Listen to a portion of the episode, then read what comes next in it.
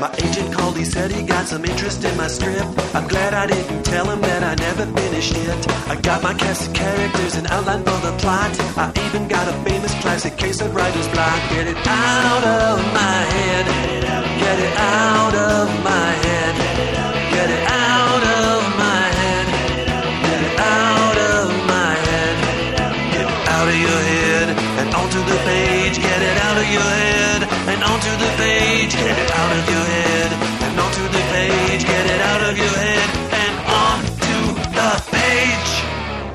Welcome to On the Page. This is the podcast that answers all of your questions about the craft and business of screenwriting. My name is Pilar Alessandra, and I'm the instructor and script consultant here at On the Page. And joining me back, back, because he can never get out. It's Been a long time. As podcast producer is Matt Belknap. Hello, Matt. Hi, how's it going? Okay, Yeah, oh, that sounds. sort of okay. What's wrong? Well, you know, I have uh, Matt Price here too. He is an actor and a writer, and we are going to be talking to him. But you know, you came in saying you had a bone to pick with me. Matt Belknap. I do. Yes. But I now I think I have a bone to pick with you. Uh oh. Well, who wants to pick first? Well, okay, go ahead. well, I. Do I get to be the judge in this little, uh, No, because I already know your opinion. this little playlet? I don't know. You seem to be on both of our sides, though. That's kind of true. Yeah, Yeah, yeah. but but uh, I'm also impartial in general. if you can be impartial as a writer, Hmm. um, I heard from your husband that you loved the movie Les Miserables. Is that how you say miserable? yeah. Um, and I thought it was awful, and I never saw the play. I don't. I have no familiarity with the music or the show or anything like that. I just sat down and watched. it. I gave it as much of a, a chance and, and kept my mind as open as I could for as long as I could. But eventually, it beat me down. Uh, with and, and I admit I'm not a huge musical guy. I do yeah. like I do like some musicals. I, I do love West Side Story, for example. Da-da-da, da-da. I mean, I mean the movie. You know what I mean? It's, Was that West Side Story? That was da-da, da-da. no. There's a little Yeah. refrain right there. Yeah, I- there you go. Okay, there we go. Yeah. Okay. I actually played in high school. I played the guy who organizes the school dance in, in uh, West Side Story. Oh, the Yeah, guy who I- I don't remember the, his you were the producer, you're the, The one- podcast producer of the dance. Yeah, the one guy who doesn't sing. I think uh, basically they were like, "You can do that." Um, but uh, yeah, I just think uh, from like since the point of the show is to talk about screenwriting. I just hate that that movie is all exposition through not dialogue but through lyric, and that is to me punishingly boring and hard to watch on the screen because it, it really movies are supposed to tell stories visually uh, and, and dramatically. And I'm not saying it lacks drama, but when every every scene, everything stops for five minutes uh, while someone sings to you about what is happening or what has just happened, and I just find that deadly on a dramatic level. Here's my reply. I cannot defend the script. the script is the musical. Right. So if you don't like the script Right. of it, you're right. It's not a feature script. Yeah. It's a it's a script for of a Broadway musical that was really an operetta, Right. and it was lifted verbatim as far as I could see. Well, they So added the song suddenly. Nominated for, Right, for Oscars. one Oscar. Uh, the original song I suddenly, hate when they. I hate when which was the worst song in the whole. Which- I yeah, which my that. wife- my- true. That Russell don't- Crowe did didn't even- sing. You know, I didn't even know that. It's been so long since I saw Les Mis on on stage. But regardless, Yeah. So I agree with you. I agree with you script wise. Okay. But what I worry about is that you're clearly a heartless person. Yes. Who has no feeling. I am in a him real life because Javert. To watch that, it's not that I enjoyed it on a script level. I just, as an experience, it Well, was she was. Here's what I'll say about this she had a whole Anne dream, Hathaway thing. Let me tell you who's right. I'm not done. Let me just quickly say about Okay, okay. about the Anne Hathaway thing because Okay. I, I I knew nothing about the story or the anything what what it was.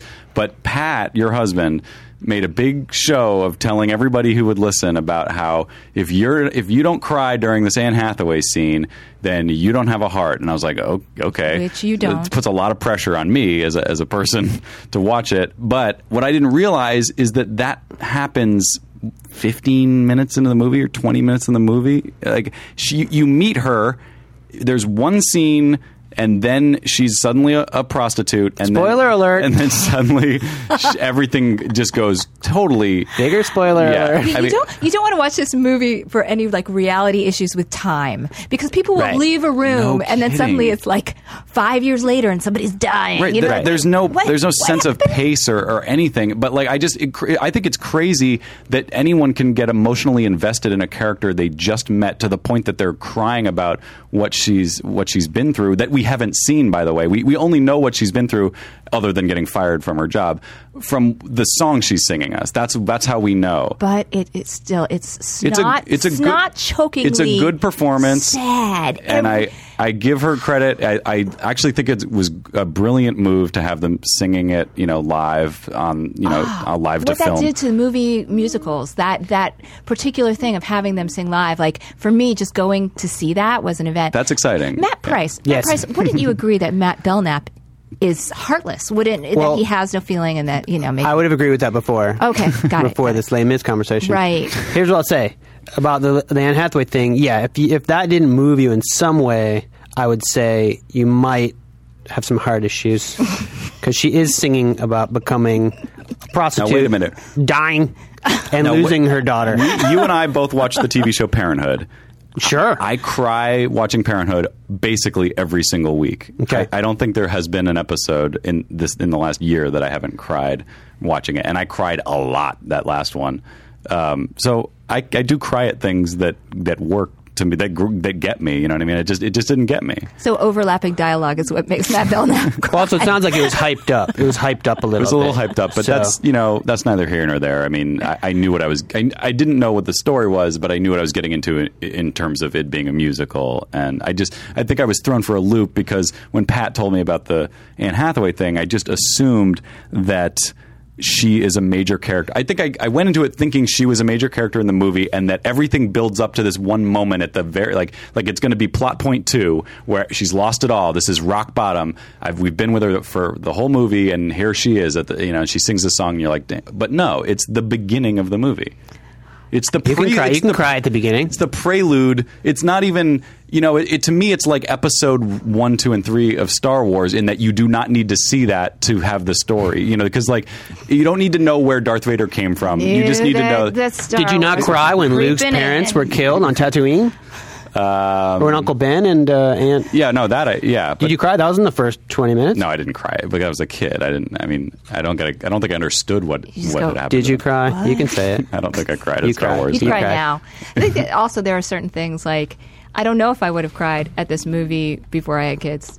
But I- then I it's have like kids. her daughter is going to die. Yeah. Like you know, even though I knew kind of she wasn't. See, I cried tremendously when I was 12 years old and seeing the musical. And I only had two kids at that point That you knew of. I knew of. I, do you know what I just cried at? Is Downton Abbey. No spoilers, but I, I as a as a ah. parent, that yeah, No spoilers. I've seen the entire third season. know, I know. Wow.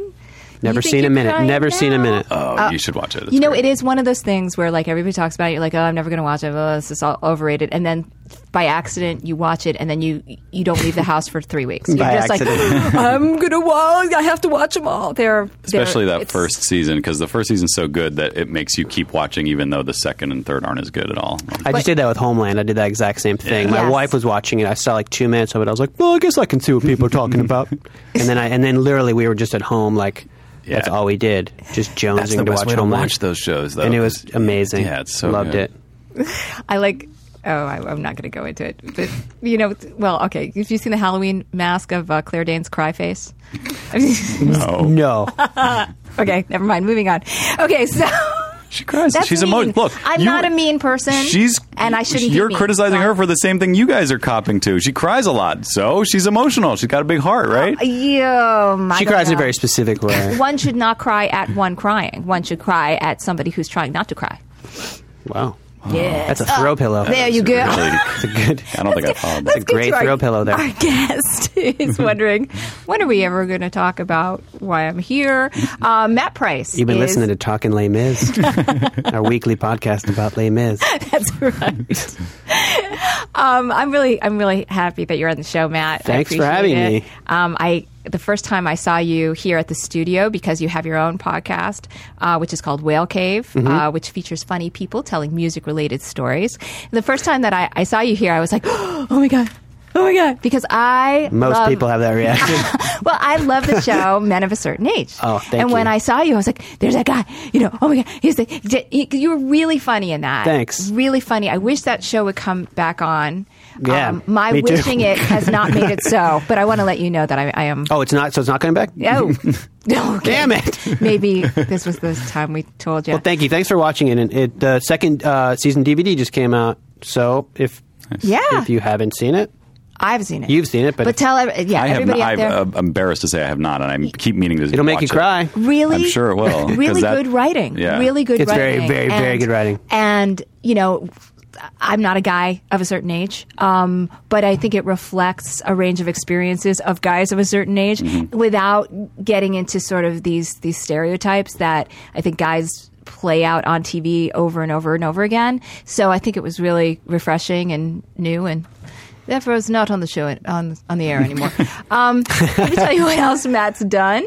Matt currently writes for the regular show Mm-hmm. on Cartoon Network. Um, we also had Jack Thomas on, who also wrote Oh, for yeah. the regular show. Sure. And uh, you won an Emmy for it in 2012. And this is what. Jack Thomas said at poker to my husband Pat. He said, "You're the reason that show won the Emmy." No. Yes, he said that. He said that. Um, is he high on Chipotle? Because he eats a lot of Chipotle. he does eat a lot of chip- Chipotle. I'm with you on that one. But but he basically said everybody was trying to break the story on this show, and it really was you going, "Hey, why don't we do it this way?"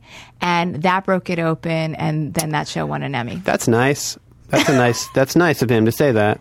So what do you like? I like him now. Oh yeah, he's he's a good guy. Yeah, he's a great guy. Uh, what do what do you like about working on that show? What's the experience like for you there? Tell me about it. That show's been really cool. I never worked in animation before. Mm-hmm. I'd, I'd written for um, Comedy Central a couple times and just other shows, and, but I'd never done animation. And, and I found that in animation, uh, you can really go anywhere.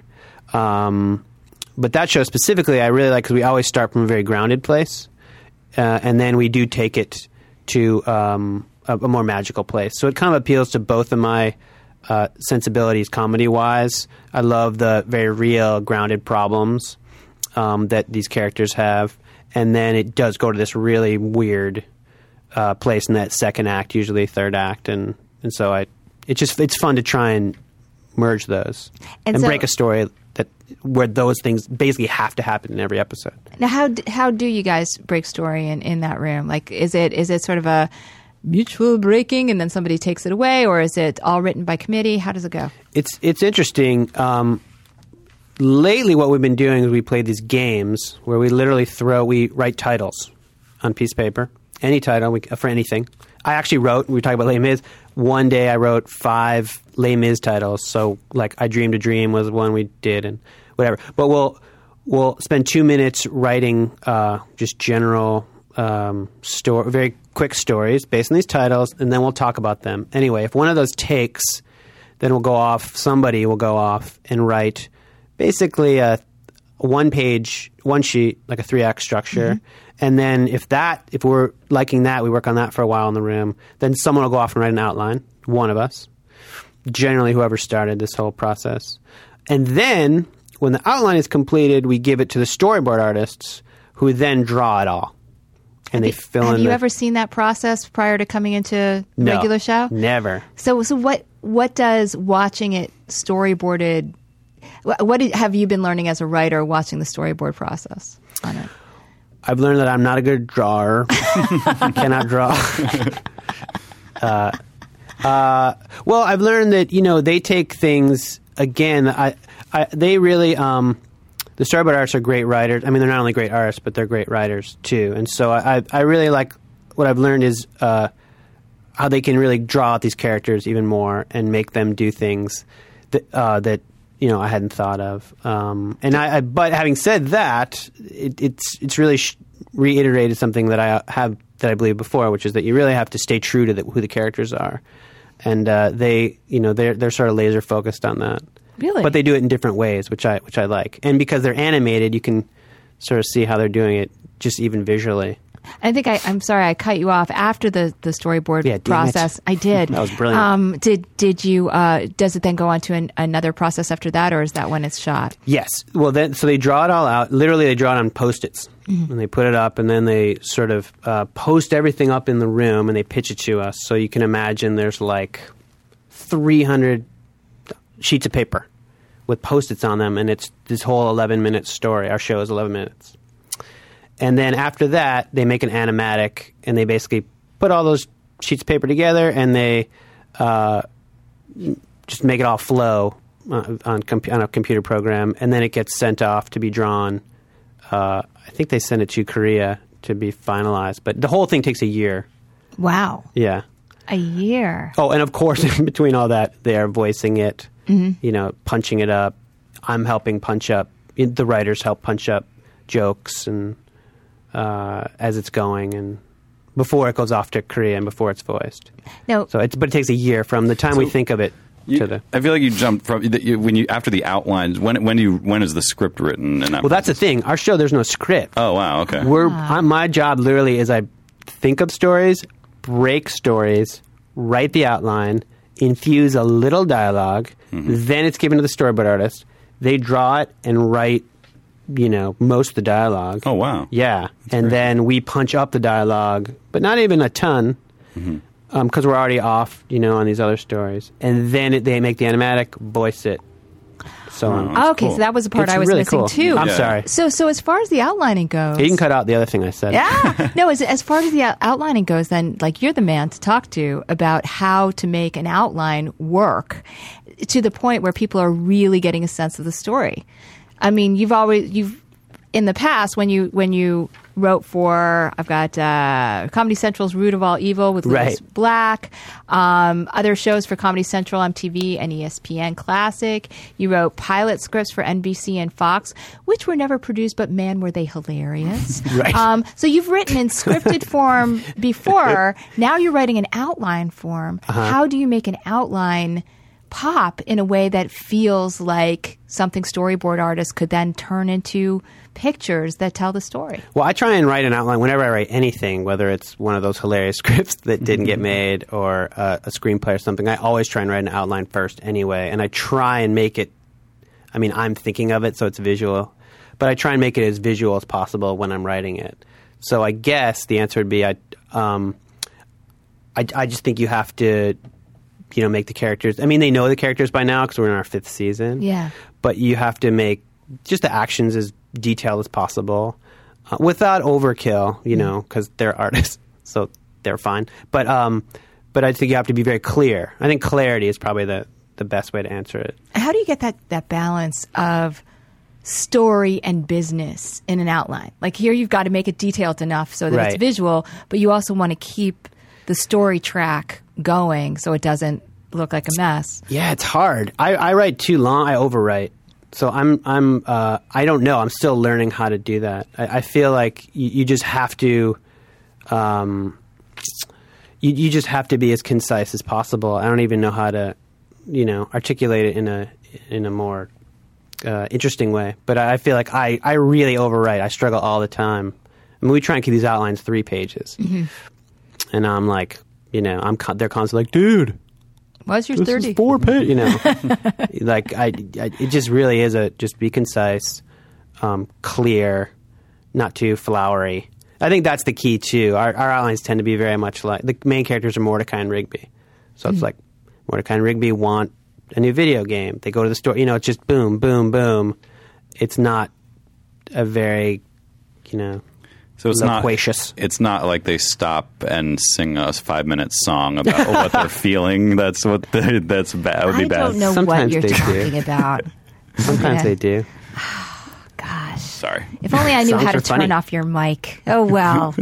uh, You need that though. I, it's because you're not a fan of musicals. I think that you have that problem because musicals are a lot of that. So- yeah, that that's true. But you know, They're telling the story through they're music. they're put. Yeah, but that put to me. Okay, here's the thing I should have said. Probably more than anything else is that He's been over here just stewing this entire time. I don't mean to bring it back to this, but uh, since you said that, like the songs have to You be. goaded me into it, by the way. I know I did. So- the, the, the, if the songs are great, then I then I that's cool. Like I don't mind that. But I didn't I didn't respond to the songs in, in Les Mis. You just want things. You want essentially like anything. You want the scene to move it forward. Yes. And so your problem is that this scene is like in 1810 That's true. It Here is. we go. Let's hear we were living in Normandy. you, you didn't like that. Right. You want like we got to get that wagon to move the Or- amulets. Probably you would like musicals that have a book that have like a, a spoken book Right, right, versus yeah, yeah. a sung book, which I'm with you on. Yeah, I'm- like, I- it, I- it does I- feel I little also- on the nose after a while. I didn't. I was not prepared for nonstop singing. I thought there would be some some actual talking, yeah, and that was hard to handle. that's how me. I feel about like baseball and football. like I want, I'm like, when are they going to stop playing Stop this game singing. and just and start know, and have a conversation. yeah, like That'd be great if there was a dialogue in sports. Yeah. yeah, like oh, you mean they're just doing this for like Yeah, a yeah. long time? They do it? What? Okay. Yeah. So yeah, I think it, it is one of those things like sports. Like you're either in or you're out. and when you it have comes to, musical theater. You have to have been. I think uh, you, you that comes from childhood. I did not ever seek it out or was not really exposed to it as a child for the most part, and so I. Your parents didn't let any singing happen in the house. we went to a lot of theater, but not a lot of musicals. Like we went to like Shakespeare and stuff. Was John Lithgow your father? Is it like Footloose? It was a lot like Footloose. Yeah. But on on the regular show, are there are there songs incorporated into regular? Oh, show? yeah, yeah, yeah. Because that's I think with with um, cartoons like that have been getting popular with kids and adults. You you are starting to see a lot more songs come in, Definitely. like Phineas and Ferb. It was started Yeah. out as like a small conceit, and now it's like in every single one. Yeah. Um, do you write those songs as well? I sometimes will write mainly Sean Szeles, who's the um, storyboard producer. I think is his official title. Who's a really talented artist. He writes most of the songs because he's um, he's also plays guitar. Um, I, so I will. I fancy myself a very amateur uh, rap lyricist. so a lot of times the main characters will freestyle rap. Not a lot of times, but that's just one of their hobbies, uh, their traits. And so I will in any outline that I can. I will write a little. Like I just wrote a little rap about chimichangas, but it's like a four. It's like a couplet, like a couple couplets. So if that's it, I don't remember. Come on. I know. I, I pimped, Come on, spit I some pimped bars. myself. It was like the chimichanga one was like, uh, like um, I don't. What was it like? I don't play the drum and I don't play the conga, but I do like to play a chimmy chimmy chimichanga or something like that. but anyway, it's something like that. But so I'll write those, yeah. and I will. Um, there was an episode that we did called "This Is My Jam" about a song that got stuck in their head, and they had to get it out of their head, and then they had to end up fighting this like uh, this tape, this you know live tape, cassette tape, and there was a song in that called "Summertime Lovin'." I think I came up with the title for "Summertime Lovin'," but I think then, but Sean wrote the whole song. So let's say that you're incorporating a song into an outline. You say, okay, so then they sing a song about summertime. Uh, called "Summertime Lovin'" that expresses Right. their feelings about what's going on in the actual story, right? Yeah, it'd be something like, um, like in that case, it was like, okay, so the guys have to get the song on their head. The song is called "Summertime Lovin'," um, "Lovin' in the Summertime," and it's a, it, it's a very, it's the most poppy top forty song you can think of, and then I will usually like sing a little bit of it, and they'll be like, "I like that idea. Don't sing again." like it's something like that, and then Sean or whomever will will write it. But it, that's sort of the description. It would be like the song has to be, you know, and sometimes we'll use a specific example. Um, it has to be, you know, Justin Bieber times ten, or it has to be what have you. We like a lot of '80s stuff mm-hmm. in our show, so there's a lot of references to that. So sometimes we'll be like, it's like, you know, Sister Christian, or it's mm-hmm. like what have you. But but yeah, we have to really. It's interesting to keep it tight. That's been one of the coolest things for me to learn because I really like in life. I'll just yammer on, but when I'm writing, I'll be like, and then da, da, da, because he's this guy, and they're like, you know, let's keep that shorter. Now, when you said you said uh, you know with the storyboard guys, and it always goes back to character. Mm-hmm. Can you elaborate a little bit on like maybe how they'd taken something and made it more character focused, or or changed story so that are you talking about how it reflects who they are as a character, or takes the character somewhere else? Yeah, I mean, I guess what I was thinking of mainly is that, and and I don't know if this answers the question, but a lot of times it's neat to see them a lot of J.G. Quintel created the show, and he's a really talented artist, and he will go over these these drawings and the the boards, uh, the storyboard pitches, and he'll be really detailed about their expressions, and that's something that I wouldn't really think about. You know, I mean, I I think about it, but I wouldn't like I would write. You know, Pops is elated. Pops is another character. Like Pops is elated because he gets to go back to Lollyland, which is you know where he's from but they'll what I guess I mean by they th- the way they elaborate on the characters they JG will say well he needs to be facing up and show that he's elated and sort of smile just a little bit like your expression now is overjoyed or you know Right. something slightly different or he's bemused he's not elated But I like so they'll expand on that This all comes out Visually. of emotion. So within the outline, you've got to put that emotion Yes. in so that the characters are really For sure. expressing how they feel about what events are going on. Yeah Cool. Yeah, and that's that's really as much as I mean, and that's what I was saying. Like I don't know if that. Um, it's just neat to see that they can like they'll take it a little bit further. You know, they'll make him be like, "Well, I thought when you said elated, he should do this," or they'll he'll flash back to something that he was most elated when he was you know in college, and so they'll like drop that in where we wouldn't have had that in the outline or something like that. You know, I think this is such a good lesson for people too because there's this fear of emotion in screenwriting and a fear. uh, It, whether it's in the outlining process or whether it's actually in the page work, which is always just confounding to me because I'm like, but emotion tells the story. But I guess because people have always over emoted when they're writing, so it's it seems in an outline you yeah you have to say what's going on but you also have to say what somebody feels about it. And hearing what you're saying that doesn't mean you're saying how that's going to be executed how that ex- Right. how that feeling is going to be shown by a director or an actor. You're just saying a character feels this way because of something that just took place. When I was in college, I took a screenwriting class, and my screenwriting teacher told me specifically that I think he may have said I may be embellishing, but he I know he said keep emotion out of the screenplay. Don't write it in the stage directions.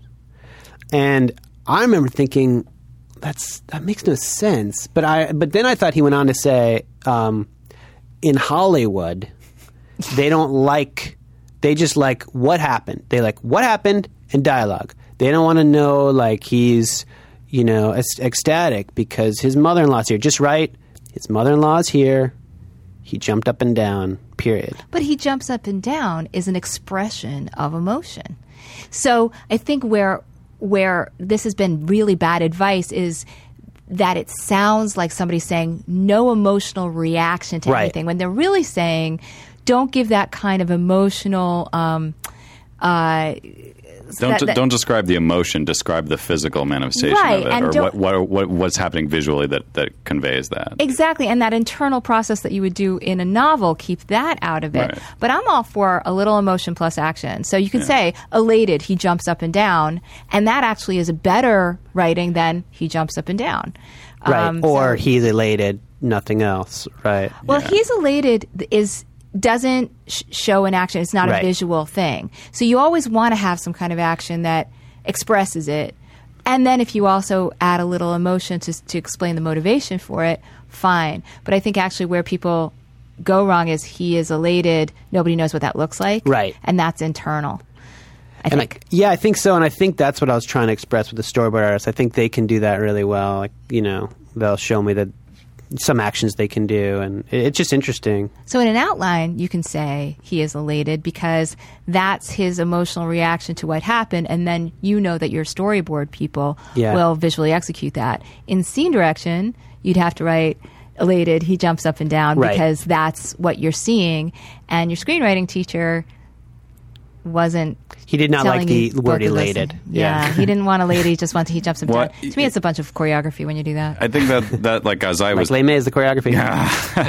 I was taught that too, basically, and I, and I, I always thought the reason was that you weren't supposed to be trying to do other people's jobs. You know, it's like, you know, like don't, um, you know, don't tell the actor how to feel. Or Show, don't tell. Right, right. So, Sure. Yeah, just just just describe it and then let them as- extrapolate you know what the emotion would be, and then that, that's and the director and the actor will will tap into that. I can't But I tell can- you though what this does to scripts though, because I'm always fighting against this this piece of advice. Yeah. And I think it was because people overwrote for so long that Mm-hmm. then they went completely the other way. But then you just get a bunch of choreography that does you the actor. Well, you're an actor. The actor needs to be, I believe. Guided at least to what this means to the character. That doesn't mean that you're showing, you're saying how to show el- elation, you know, or all the the layers of it, or how you would put that on your face, or Yeah, I agree. That's that's why I don't I don't buy that mumbo jumbo. right. Um, Yeah. Your screenwriting teacher told you. um, yeah, I don't. I don't. I never mind if I see. First of all, I'm happy I'm working. Am I right, guys? yeah. Um, but um, You're elated. yeah, I'm elated to be working. Uh, how should I be elated? Should I jump up and jump down? up and down. Yeah, that's the, that's the main way people are elated. Right. That is pretty much. Is it? If, car- if That's- cartoons have taught me anything, Yeah. it's- elation is a, a, a jumping, up and down. Yeah. situation. Yeah. Um, this calls for some jumping. Yeah. I'm going to go vertical on this one. yeah. No, but I, I, I don't know that I never, I am never bothered by that. Any stage direction of any kind. Well, let's let's let's talk Except about Get Out. the the acting part of it for a second because you have you were on uh, two seasons on the critically acclaimed Men of a Certain Age, as Mm-hmm. we talked about. You've been on The Office, Arrested Development, Reno 911, Mm. Oh, my God. The West Wing, uh, and most recently 1600 Penn. It's true. People like to put you in political stuff. If I can wear a suit, that's Yeah? pretty much the only way I'll get a job. So tell so tell me like Sad sack or suit. how do you approach a script then as a guy who's who's looking at okay what am i lifting off this script that's going to work for me on the screen like how you know you got a script it's fresh in your hand what do you do Well, I mean, my parts. Hmm, that's a good question. I'd like to give some like sort of haughty answer, like, well, what I do is I first I take a steam, then I laminate. I mean, I think I try lately. I think I've been trying to because I, I do get a lot of characters who are, and by a lot I mean like six, but but often I do play characters who are either. Um, uh, like suit wearing business types, or men of a certain age. I was a car salesman, and a lot of times the guys I play are comedic, so they're either kind of dumb or they're kind of sad sacky. But I try and make them. I try and find like, well, what's likable about this guy? So I guess that's how I'll try and approach it. Um, like, what? How can I take it and make it kind of a likable character? Because I also like when I'm a fan. I'm a fan when I'm watching something. I like to root for the the character. Um, so I'll try and I guess parse out some things that I can you know make lovable about the character, no matter what. now do you do that big picture Does that make? Does that answer the question? That makes a uh, uh, yes, absolutely. But the the how you do it, I'm interested in. So Hmm. do you look sort of big picture at like the story, like, well, what does this guy really want?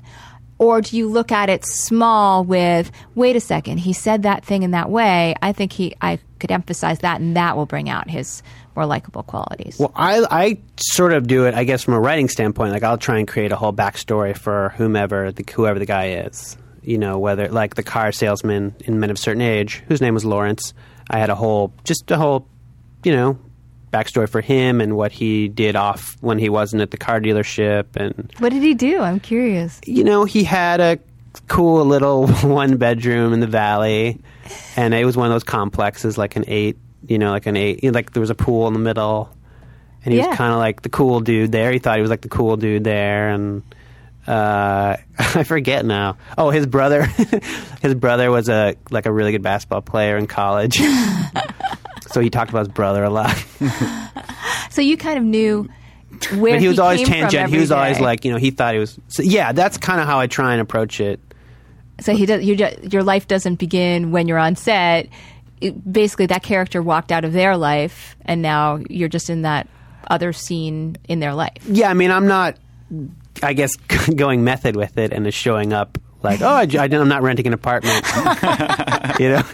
But But I like to think that I, I feel like that just makes the character rich, richer, and um, and then it can again just infuse anything into what I have. Not that that show needed anything more because it was so so well written, but I don't know. I also just think it's more interesting if you can play it that way. and then, have you ever people are listening to this. Like that guy had like four lines. No, he had an no, apartment no. and No, uh-uh. he, he had an What? apartment. I, that that apartment stuff totally came through in the, the subtext of the yeah. I think for that one, I got I, I elaborated a lot more. You know, for for that show because I just the show to me was so rich, like it, it was so dense, and I just wanted to be more of a part of it. You know, I just Yeah. wanted it, the character to fit in. Mm-hmm. So I think I really tried to. But they seem to to build more around your character when they it how it was on. working. Yeah, It's because of my my my world. I think my so. Basketball playing brother. I think so. Yeah, Yeah. exactly. Sure. Um, so, have you ever, um, when you have a certain script where you've decided, okay, do you ever decide, you know what, I'm going to say this line like this, like I'm going to add something, I'm going to add lib this line a little bit because I'm not that thrilled about how it's written. Has that ever happened? I, I mean, I ad. I'll. Yes. Mm-hmm. Yes, for sure. Definitely. No, are the kind of shows that you're on encouraging everybody to do that, or do you think that certain directors encourage you to do that because they know that you have a comedy background? I think a lot of shows I've been on encourage that, Mm-hmm. like Arrested Development and Reno 911. Is, I mean, that's basically you know sort of just beat it out, Mm-hmm. and you that's what you're supposed to do. Um, the Office too. I feel like it's it's it's such a I'm not gonna say it's a loose environment because I think every director and writer they want you to have one take where they're like just get it how it's written. And I always try and do that too. Like I think out of respect, you get it how it's written, and then you you see you just sort of suss out the environment. Like if people are open to it, if people are open to it, I'm like, yeah, here we go. Like, let's do it. Like Men of a Certain Age, that was how that was basically the the setup, and it's shot in such a way that like there's there are sometimes four cameras and they're not in your face, you know, you, and you, it's very naturalistic the whole thing. So a lot of times, once we got it, they would kind of just you know let you go a little bit. Um, and some people were really great about going on and on, and not on and on, but you know just adding a line or two or three. And some were like, the lines are the lines, and mm-hmm. that's all I'm doing. Well, I think it also, I mean, as an actor, not not all actors are writers. No. You happen to be both. So I would imagine this is definitely, you feel comfortable, like, okay, I can change the line and I know it's going to be good. But that must be hard for somebody who doesn't have that kind of background. Yeah, I mean, I'm very gifted. No, I think no, but I think as a writer too, I really respect writers. Mm-hmm. So if I'm there as an actor, I don't want to. I mean, I know what it's like when you write something and then the the actor actress walks out, and it's just like, what is this? I mean, when I like one of my first jobs was working at MTV, writing pro- promos for musicians, and talk about people who don't really want to do what you wrote. Oh, I mean, boy. it's just like, who wrote this? I'm in oh. Matchbox Twenty. I don't want to. I'm just gonna do something else, you know. And I just, I just have a lot of respect for the. I was going to say the written word, but I'm not mm-hmm. going to. But I just the script. Yeah. So I, I wouldn't. If I ever change anything, I definitely I lib for sure if it's acceptable environment. But I also I want to check. You know what I mean? And when you when you are ad libbing, are you usually making the joke better, or are you saying something you think the character would that's more believable to the character's voice? Yeah, I think it always has to be in the character's voice. Mm-hmm. It can't just be like you know this up this uptight businessman suddenly goes on a rant about you know Les Mis. yeah yeah Les Mis like Matt Belknap would do. yeah, no, I think it has to be in in character for sure. Else it doesn't. You, you can't do it. Mm-hmm. It can't be Matt. Suddenly, Matt Price has a great joke. Mm-hmm. He wants Right. to squeeze in. it has to be in character. But it would be so funny if like Matt just kept telling the same joke till somebody like, put it in the show. Yeah. just in any, every scene, just keep saying the same joke. Yeah. Just, but I know you wouldn't do that. Really believe in this joke. It's gotta find a home here somehow. Yeah. Somehow get in. Yeah.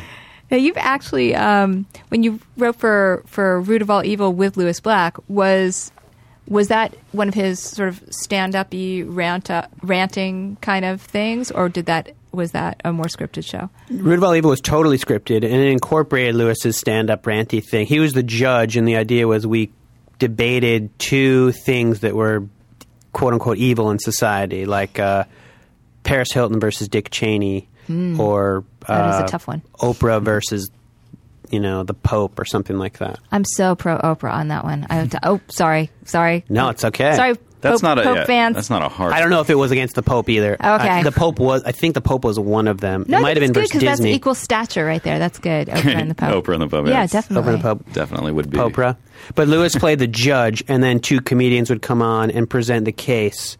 Uh, and that was the most fun part about it was writing for you writing these arguments for like Paul F. Tompkins and uh, and Patton. I remember Patton. It was like YouTube versus um, porn, I think. and I think Patton was pro YouTube, or thought that was a complicated thing because like Patton was representing YouTube as the root of all evil. Ah. So all of his arguments would be to make sure that YouTube was the root of all evil. But Lewis played the judge, and then he sort of had a rant at the beginning and a rant at the end, and then little things spl- splintered throughout. But no, it was a script that was totally written out from front to back. And interestingly enough, not a ton of improv in that show. I always thought there should be more Im- improv. Yeah, especially considering you've got you know stand-ups like yeah. Patton, the and- funniest and people Paul F. on the Tompkins. planet. Yeah, like all you know, Greg Giraldo was one of them, and um, uh, Jerry Minor and and uh, Andy Kindler. Just like Yeah. my favorite people just kept walking through the door. And they were they involved in the writing of their yes, stuff. D- Andy Daly. It was really So as long as they- it was still they, they were very much involved in it. oh, that's cool. some some more than others Yeah. but for the most part like they'd come in and we'd say so you're going to do youtube i mean they would know whatever and then we would sit around and hash out ideas and a lot of times they would go off and and we just help formulate the ideas and then um, lewis had his writers there were some sketches that were written about certain topics and we'd write those and it was fun you know it was great So, so these days, when are you going more for? Well, you're you're already on the regular show, so that's your regular writing gig. But are you are you like it's an audition, it's a script meeting, it's a script meeting and an audition? Like, I mean, are you sort of going between two worlds, or is Yeah. it a pretty effortless kind of thing? Definitely not effortless.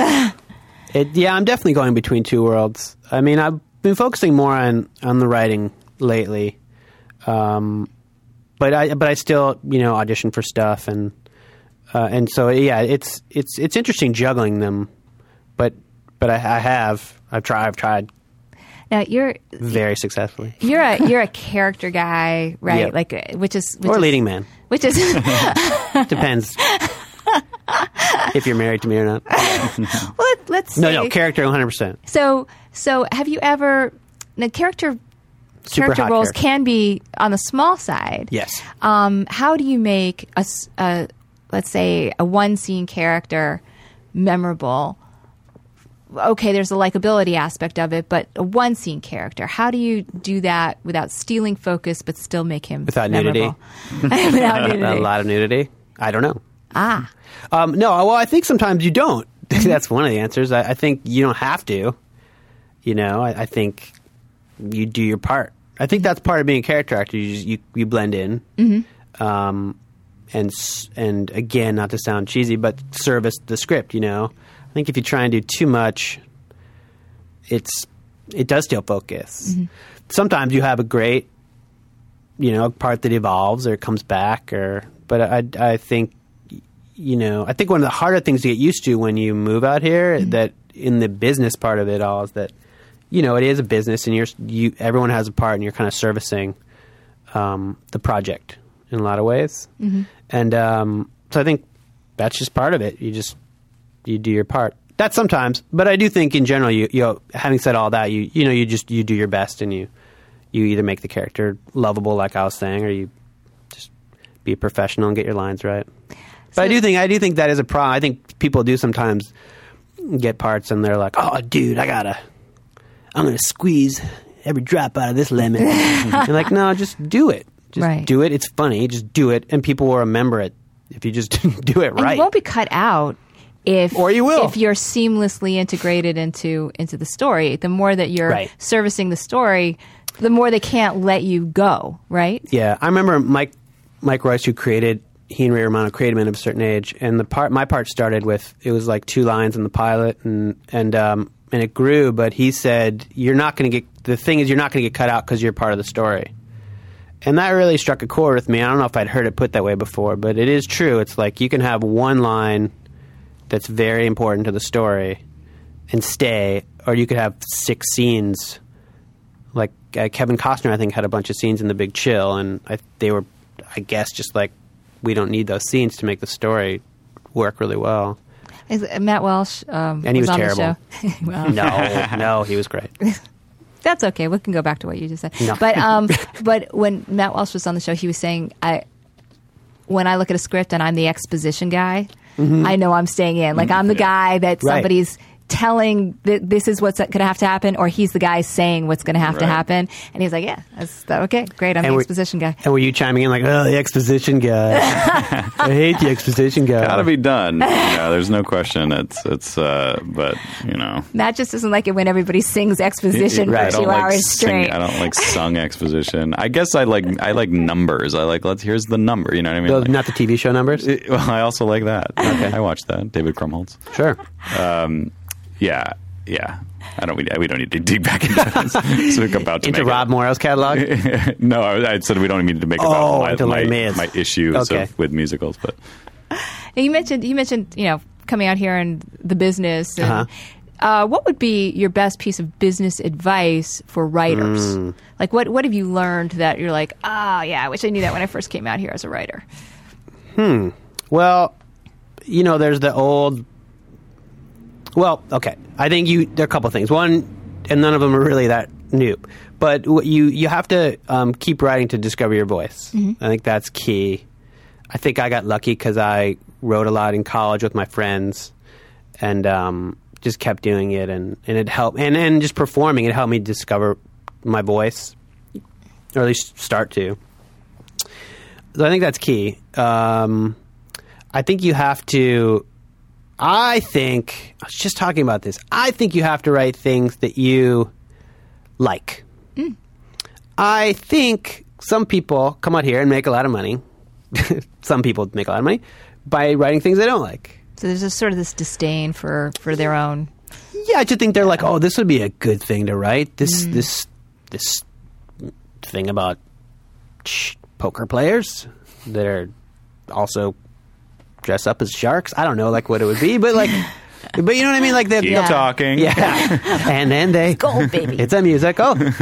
um, but I think they they're trying. They're like sort of just chasing it. They're not. They're not necessarily like I believe in this idea. You're trying to outsmart the system, kind of. Yeah, they're just and and and I know a lot about what gets written out here is trying to outsmart the system, but I I don't buy that. I, I think you have to write. You have to write what you love, and then that will either someone will like it or they won't. But I think if you're not writing what you love, or at least what you really like, it's just not gonna. It's not gonna. At the end, at the end of the day, it's not gonna pan out as well as it maybe could. Having said all that, it may not pan out anyway.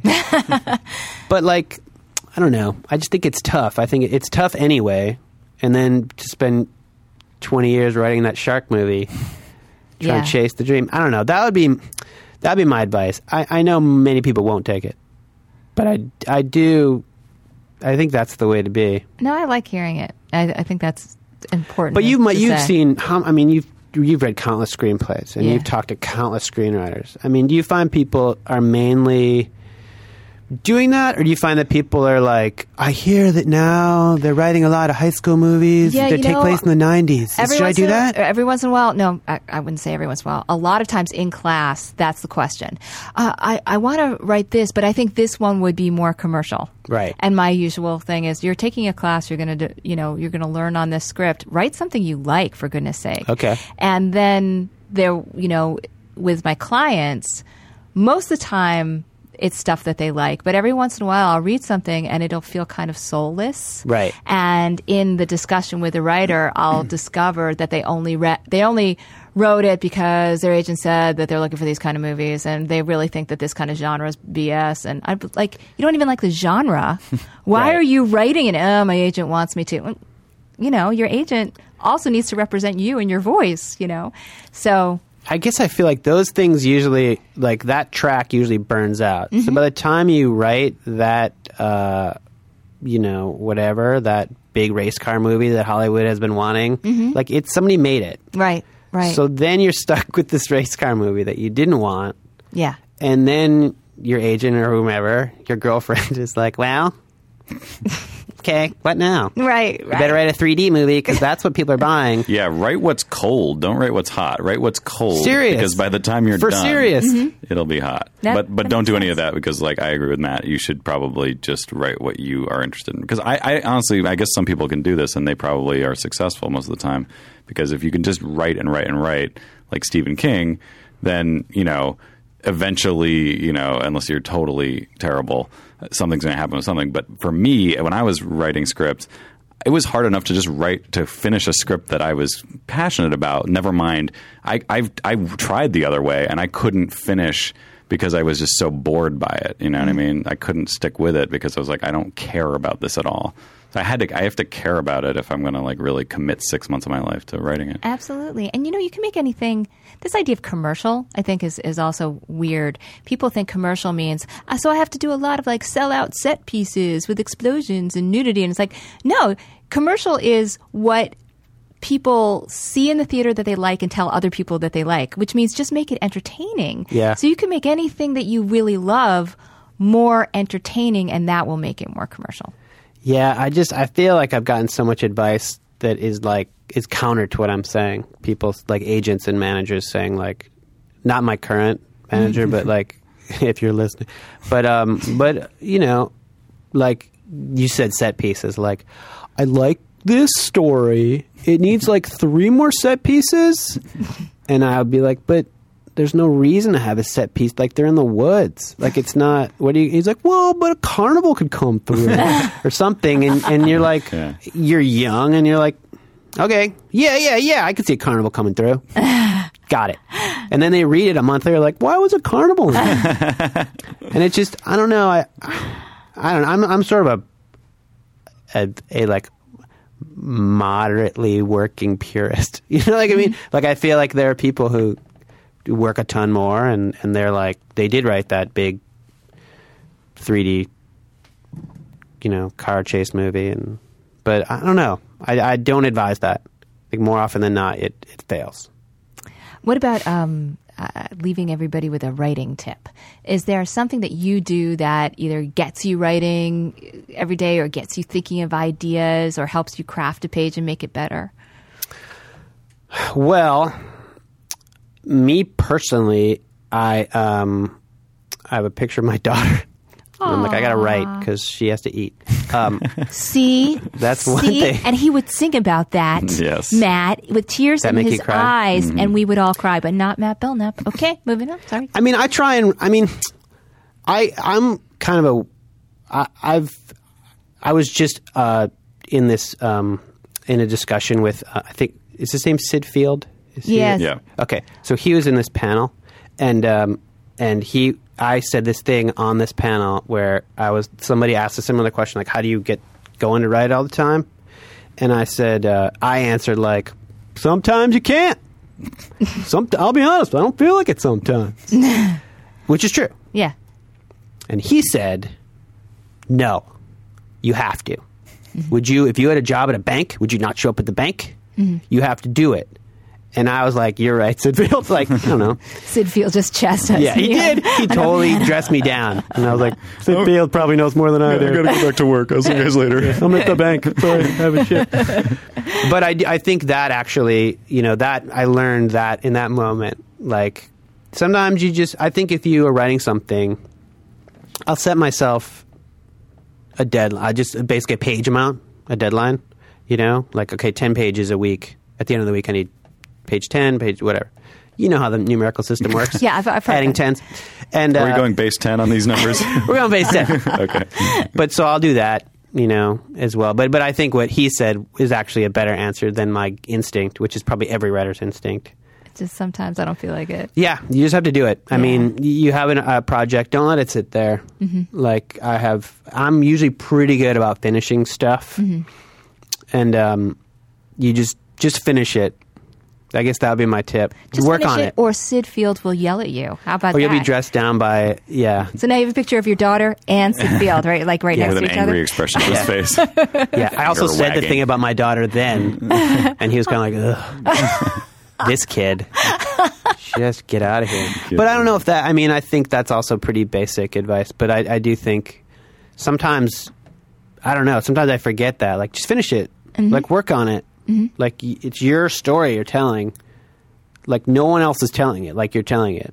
So get it out there. I like that's the other. I like get like get it out to people. Finish it. Get it to some people who you trust. Would you say maybe get it out of your head and onto the page? I That's would say right, that. right from her theme song. Yeah. She's got her own theme song. yeah, I do. Oh, I've heard your theme song. That's at the beginning of the podcast, It's right? catchy. Yeah. Do you sing that? Uh, no. Does Russell That's Crowe? Oh. why it's catchy. No. Again, why? That's why it was in tune. Right. Yeah. I know. Is that a lame answer? Get it out there. No, I think it's a good answer, and it's good to remind everybody. I feel like a lot of these things are kind of basic things that Yeah. I think writers get really hung up, especially out here, because there's so much like nonsense out here. Yeah. It's like I think sometimes people are like, "What do I do? What's the?" But then I want this, and I should call that guy. And Final Draft Eight just came out, and my escape key doesn't work. It's like just Yeah. I can't say it. Just sit down, Yeah. finish it. Like calm down, go to Starbucks, pull out the laptop, finish it, and then you know look it over later, revise it. Yeah. Like Everybody wants to know like what's the secret. You know what I mean? Like it- it's not. they- They're they're looking for like a, a treasure map or something, and it's like, well, that, that's actually not. That's a fairy tale. Like the real deal is that you just write and write and write, and if you're lucky and are talented, then you you will get a job. yeah, I think, somewhere. or or read the secret and find out. Or Put it- come put it to on your the vision board. page. Come to on the page and take a class. Come on the page. That's yeah. That's, Pilar no, but I think you're right. your ass. I will. I will. Actually, I want to tell everybody, I want to remind everybody that there is a rewrite class coming up, and it was going to be at the end of February, but I decided to give my current first draft people a little more time to write in between classes. So it's actually going to start in March. It's going to be March 2nd through April 6th. It's Saturdays, 12:30 to 3:30, and you can also come in without a full script in order to finish your script, in order to finish the Yeah. damn thing. I'm totally with you. Because sometimes just being in a class and figuring out, we, we sort of take it element by element, character, dialogue, whatever, and that's your rewrite. But it could also be like the thing that's in your head as you're creating your pages, and Mm-hmm. it's making your characters stronger, your dialogue stronger, etc. So uh, come take the class and uh, go to onthepage.tv to to go check that out. Also, Facebook on the pages on that. If you like the show, write a nice review. Um, Matt, Yes. Matt Price, uh, your podcast. You want to tell people about that? I will. It's called Whale Cave. It's basically I'm the host of it. Um, I thought you had a question. You're raising your Yeah. hand. No, it Are you had something- saw a piece of dust? It looked like Yeah. you were like. Matt Belknap raised his hand. I thought you had a- No, I, no, I saw something dangling from the bill of my hat, and I was Oh. trying to get it off. Sorry. no, it's okay. I do. I do doff my cap to yeah, you and your. I raise my. I salute you, sir. Uh, yeah, it's called Whale Cave. It's basically I host it. Uh, uh, actors, comedians, writers, uh, other people come on, tell funny stories about r- music, uh, music related things. Um, had some great shows. Uh, it's been a lot of fun. It's it's relatively new. I think I've done twelve of them. Matt Belknap produces it. I'd s- uh, can I say produces it too? yeah, Sure, yeah. yeah. Which is why it's And that's what he says. Yes. Um, but it's been a lot of fun. You can, uh, yeah, at Whale Caves, my Twitter, tweeting. If you want to tweet it, tweet it find it. out. It's on You should probably listen to it first. It's on iTunes. Who have been? Who's been on? Uh, there's a Paul F. Tompkins. There's, Bob Tompkins has been on. Andy Randy Da- Jason Sklar, Andy Daly, Moon uh, Zappa. Moon Oh Zappa, my Greg God. Barrett. Some great, uh, great types. I'm leaving out a bunch. wow. Jerry Minor. Jerry Minor just did one. Yeah. Gosh. Some good ones. Matt Besser from the uh, Yeah. Upright Citizens Brigade. Some funny stories. Mm-hmm. Lauren Weedman. I can keep going, but I'm not going to. Go to iTunes and get it. And uh, Now. what about following you? Sort of Drop at- your script and do that. yeah, what you said about writing and finishing, forget it. Just, yeah, just, just, listen turn to on your Cave. podcast. Um, great stories, though. That's the thing. It's stories. It is stories. Driven. That's what. That's what all great screenplays have. Is a great story. What about? That's on the um, page. Thank you for saying on Sure. the page over and over again. I really appreciate No it. No problem. Um, what page. about following you as an actor? Is there anything that you're going to be in or are on right now that people should? should I did a voice in our show that's coming out pretty soon. I did the voice of uh, uh, yeah, character named Quips who's Oh, yeah. coming on the show. uh, he tells a lot of bad jokes, hence the name Quips. Uh, that's coming on. The 1600 Penn is coming on. I don't know when it's going to air, but I shot it last month, maybe. Cool. So that should be on in March, maybe. So 1600 Penn.